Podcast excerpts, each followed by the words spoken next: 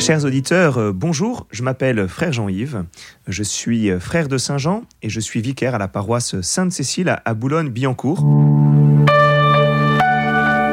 Je suis heureux de, de, vous retrouver. Alors, de manière générale, j'ai un peu peur que certains d'entre nous nous ayons un peu de mal avec les saints. Oh, bien sûr, pas fondamentalement. Qu'il y ait au ciel des saints, pas de problème. Mais par contre, prier Sainte Gudule, Sainte Rita et Saint Antoine parce que j'ai perdu mon téléphone, très peu pour moi. Il faudrait un saint pour les places de parking, une sainte pour le beau temps, un autre pour les examens. Je trouve ça un petit peu limite. Est-ce que finalement les saints ne sont que pour les grenouilles de bénitier? Pour nous qui avons une foi euh, sûrement plus adulte, pas besoin?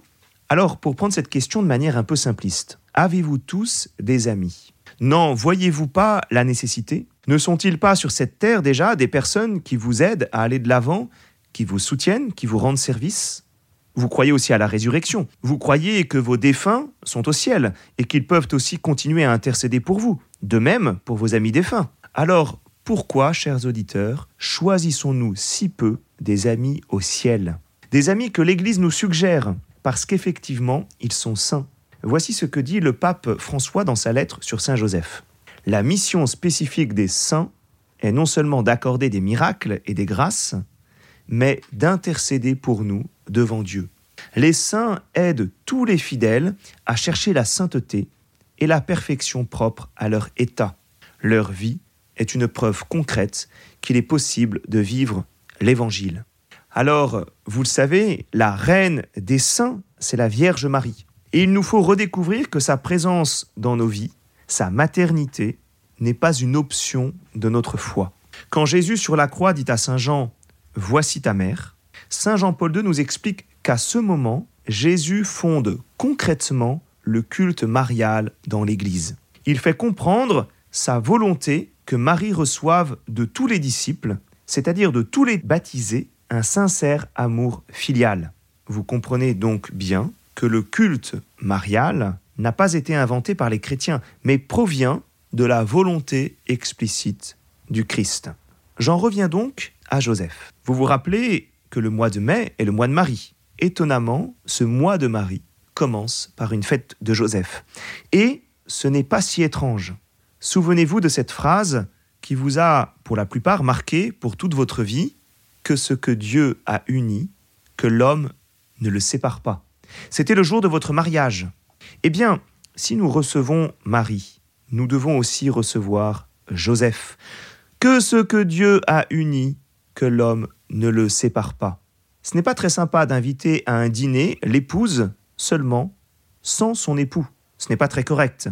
Marie et Joseph sont intimement liés par Dieu et cela demeure dans le ciel. Ils ont chacun une grâce propre à nous donner, de la même manière qu'un père et une mère ont chacun une grâce propre à donner à leurs enfants. Alors maintenant que nous avons redécouvert que si jamais nous sommes des, fervents dévots de la Vierge Marie, eh bien il faut être dévot de Saint Joseph. Continuons à méditer sur ce saint qui nous est donné euh, par le pape François. Pour bien comprendre le rôle de Joseph dans la vie de Jésus, je vous propose de reprendre un verset de l'Évangile. Jésus dit Moi je suis la vraie vigne, et mon Père est le vigneron. Alors vous le savez, Jésus parle ici de son Père du ciel, mais c'est aussi vrai de son Père de la terre.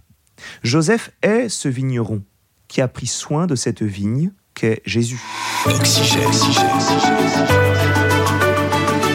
Le pape François nous dit que Jésus a vu en Joseph la tendresse du Père. Et ceci est vrai parce que Joseph a été ce Père aimant, délicat et tendre. Il a été ce Père qui a pris soin de son enfant et qui ainsi a bien exercé sa paternité sur Jésus. Alors même qu'à 12 ans, Jésus était dans le temple et enseignait les docteurs, il est repris par sa mère qui lui dit Vois comme ton père et moi, nous avons souffert en te cherchant. Alors Jésus redescend à Nazareth et est soumis à ses parents.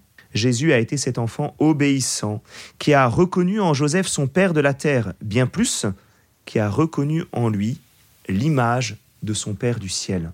Eh bien, chers auditeurs, de la même manière que nous avons besoin d'une mère, et que nous recevons ainsi la Vierge Marie, de la même manière, nous avons besoin d'un Père, d'une figure incarnée de notre Père du ciel. et c'est Joseph. Nous avons plus que jamais besoin de ce saint aujourd'hui. Nous avons besoin de cette figure de tendresse qui vienne prendre soin de nous avec délicatesse. Combien d'entre nous ont souffert dans leur lien avec leur père, et particulièrement d'un manque de tendresse? Combien parmi les pères ont besoin de l'exemple de Saint Joseph pour vivre une paternité ajustée? Combien parmi nous tous ont besoin d'une image d'homme qui est respectueux et chaste? Après cette figure de Joseph comme père, découvre-le comme celui qui est l'intendant du Père. Jésus a vécu son enfance sous l'ombre de Joseph. Il a reçu de lui le pain quotidien, mais aussi la parole de Dieu, comme c'était la tradition dans les familles juives. Joseph a été cet intendant du Père qui a pris soin du don qui lui a été remis. C'est pour cela qu'on l'appelle l'intendant des mystères de Dieu.